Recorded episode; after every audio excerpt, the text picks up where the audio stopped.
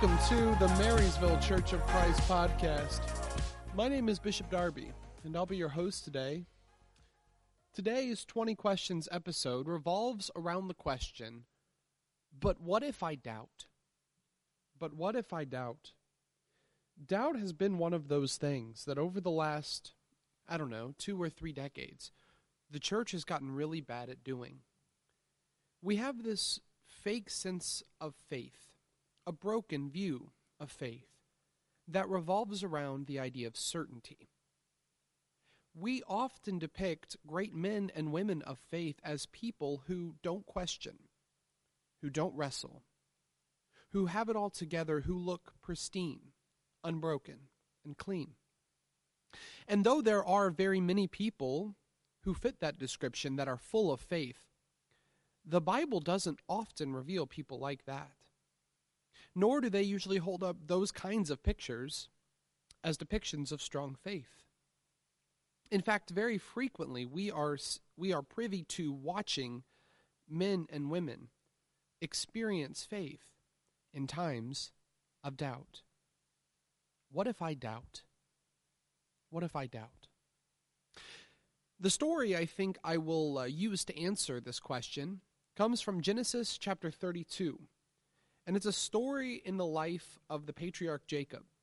Jacob, fearing that his life will come to an end because of the anger of his brother, finds himself out in a field at night where he stumbles across, at first, who he thinks is a great man.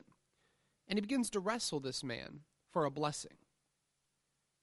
As the night progresses, however, it becomes evident that it's not a normal man, but rather it's God Himself. And there comes a point towards the end of the night where God looks at Jacob and says, Stop this fighting. And Jacob, in an act of utter love and disobedience, refuses, claiming that he will fight until he receives the blessing from God. And God gives it to him. And not only that, but after this saga of wrestling with God, God takes the moment to bless Jacob with a new name. In the ancient world, a new name was representative of a new identity. Jacob was going to be forever changed. And the name and identity that he bore was the name Israel, of which future generations, centuries of people, would bear the name of that moment. God's chosen people on earth, bearing the name of a man who wrestled with God. See, doubt is not something in Christianity that we are to fear, nor is it something that we should be ashamed of. It was, in fact, the great patriarch, the father of the nation of Israel, that got his name by his willingness to doubt. But what's important is when we find ourselves in these moments of doubt, knowing how to do it correctly. We have to learn to wrestle with God. See, we have a uh, very reverent view of God, a very holy view of God, and often that means that we don't ever want to find ourselves at odds with God. We're not comfortable, as David was, throwing around open and honest language with God. Nor are we comfortable uttering statements like Habakkuk says in Habakkuk chapter 1, verses 1 through 3, where he claims God is distant and completely apathetic, and even, to some degree, responsible for the evil that he sees around him. See, in our modern 21st century Christianity, we are so uncomfortable to be open and honest and real like that with God. But just because we're uncomfortable with it doesn't mean it's wrong to do.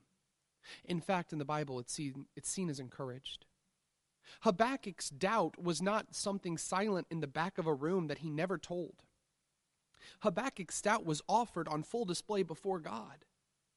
David, in his moments of hiding in a cave, scared for his life and doubting God's ability to deliver him, David didn't just suppress, repress those feelings or try to quiet those thoughts. He brought them boldly before God and said, God, I'm struggling with this. Jacob, in his moment of fear, when he feared that God would not and could not deliver him, he didn't find himself running away from God, he found himself wrestling with God. What if I doubt? Welcome to the club. Many of us do. There are some mornings I wake up and I, I wrestle. I wrestle with God. I wrestle with my faith. I wrestle with questions. I wrestle with doubt, but but I wrestle with God. That's the key to doubt. Not to pretend it's not there, nor to, to try to live in such a way that you don't have to ask questions, so that you try to avoid doubt in, at all. But rather, when doubt comes, know where to go. Bring it boldly before God. See, we shouldn't be afraid of bringing our doubts and questions before God, nor should we be afraid of asking questions. Why would we? If we truly believe that Jesus Christ is the truth and God is the creator of the universe, is there ever a question or a doubt that we're going to offer that's going to eliminate him? Of course not. See, faith is actually strengthened in our willingness to doubt and our boldness in bringing our questions and doubts before God. Because in that process, we're proving that deep down we believe He's there, and we're allowing Him an opportunity to prove it to us. So, what if I doubt?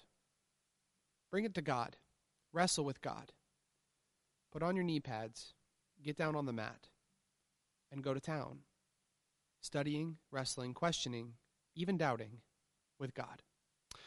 Okay, well, as always, God bless you and go with God.